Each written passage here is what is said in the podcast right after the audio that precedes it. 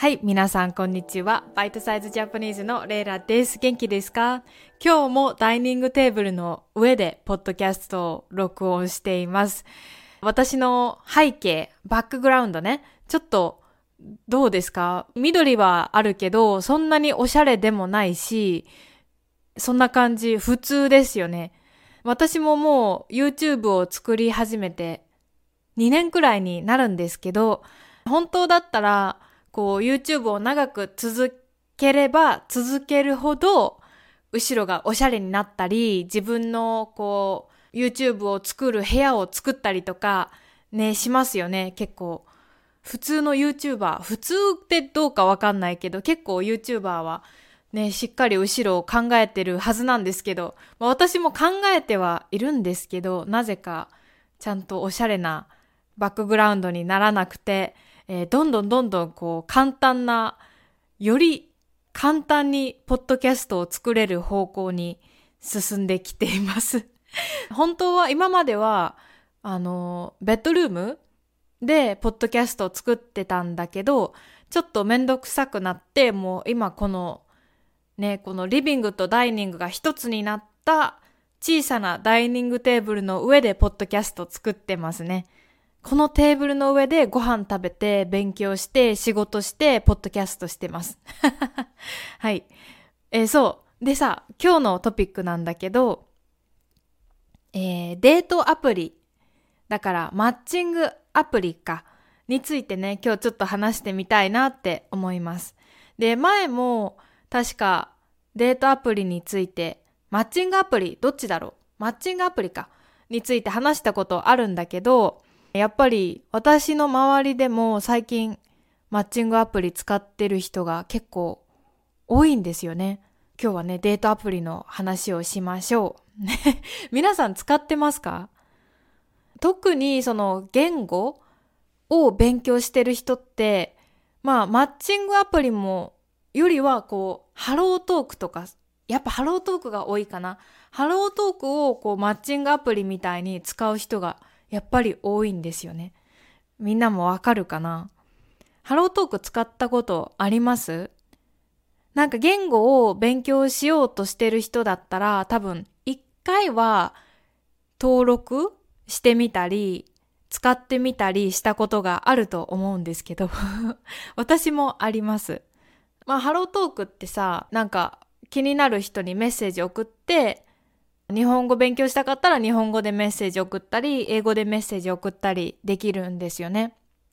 もちろんハロートークを勉強のためにしっかり使ってる人も多分いるけど、ほとんどの人はなんかそんなに勉強のためじゃなくて、なんかもっと友達を作りたかったり、彼氏や彼女を作りたくて使っている人がやっぱり多いと思う。うん。で、まあ私の友達も、えっと、ハロートークで、えっと、恋人まあ彼女を作った人が二人います。あ、待って、三人かもしれない。三人か。すごくない？すごいよね、 HelloTalk。HelloTalk で気になる人とちょっと話をしていて、で、なんかその、まあ数ヶ月話したら、今度一緒にご飯食べに行かない？とかって、で、食べに行って、みたいな。それから付き合うっていう人が本当私の友達でも3人います。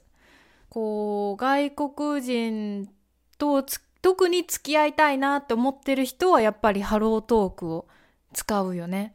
で、そうじゃなくって普通に日本人と日本人で付き合いたいとかだったらもうちょっと違うもちろんね、ハロートークじゃない、あの、マッチングアプリをよくみんな使ってます。で、やっぱりさ、私はそういうマッチングアプリ、マッチングするためのアプリって使ったことがないんですよね。それに、やっぱりさ、こう、10年くらい前のマッチングアプリのイメージって、やっぱりさ、ちょっとやばいやばいイメージがあったのよね。で、私も10年前だったらまだ15歳だし、やっぱりそういうマッチングアプリって大人のためのアプリでしたよね。で、ほんとさ、Tinder とか、私はもうあんな、あんな、あんなアプリ絶対、絶対ダメだとか 思ってたんだけど、なんか最近だったら私の友達でも普通に Tinder 使ってる人がいる。で、しかもやっぱり Tinder ってちょっと体目的のマッチングアプリっていうイメージはあるけど、でもなんかやっぱり私の彼氏のお兄ちゃんは確か、えっと、今の彼女を Tinder で見つけたんだけど、でも別に体目的じゃなくて、本当に彼女を探していたという感じです。だからなんか、そう、私、ちょっとびっくりしてて、ほんと最近みんなマッチングアプリ使うよね。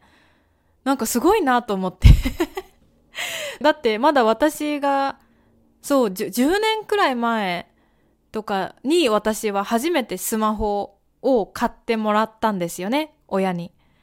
うん。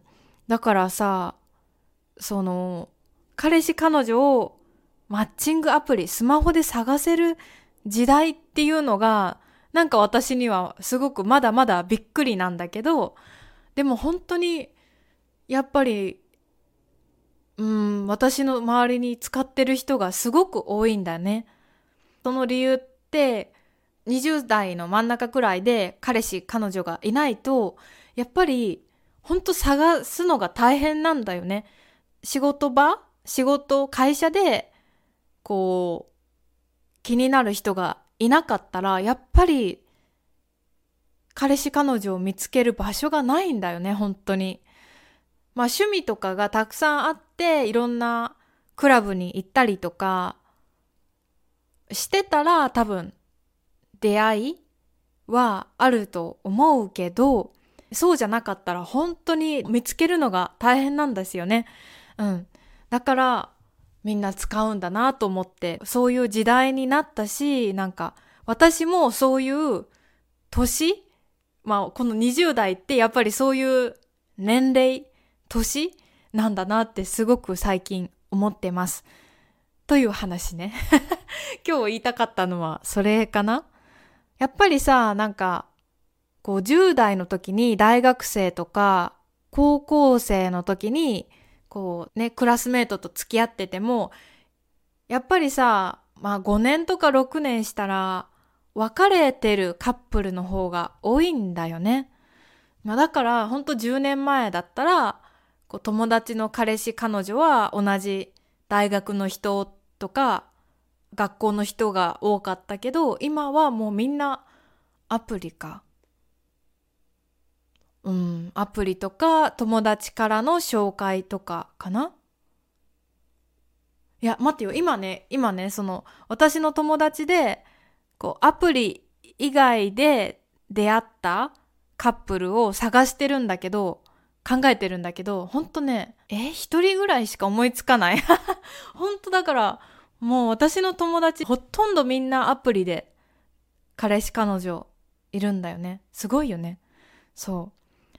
まあ、なので、まあ、だからなんだっていう話なんだけど、うん、今日はね、こう、そういう話を皆さんとしたかったです。まあね、あ、そうそう、だからハロートークはやっぱりそういう目的で使ってる人もちょっと多いから、私もやめたんだけど、すぐに使って。皆さんどうかな？どうでしょうか？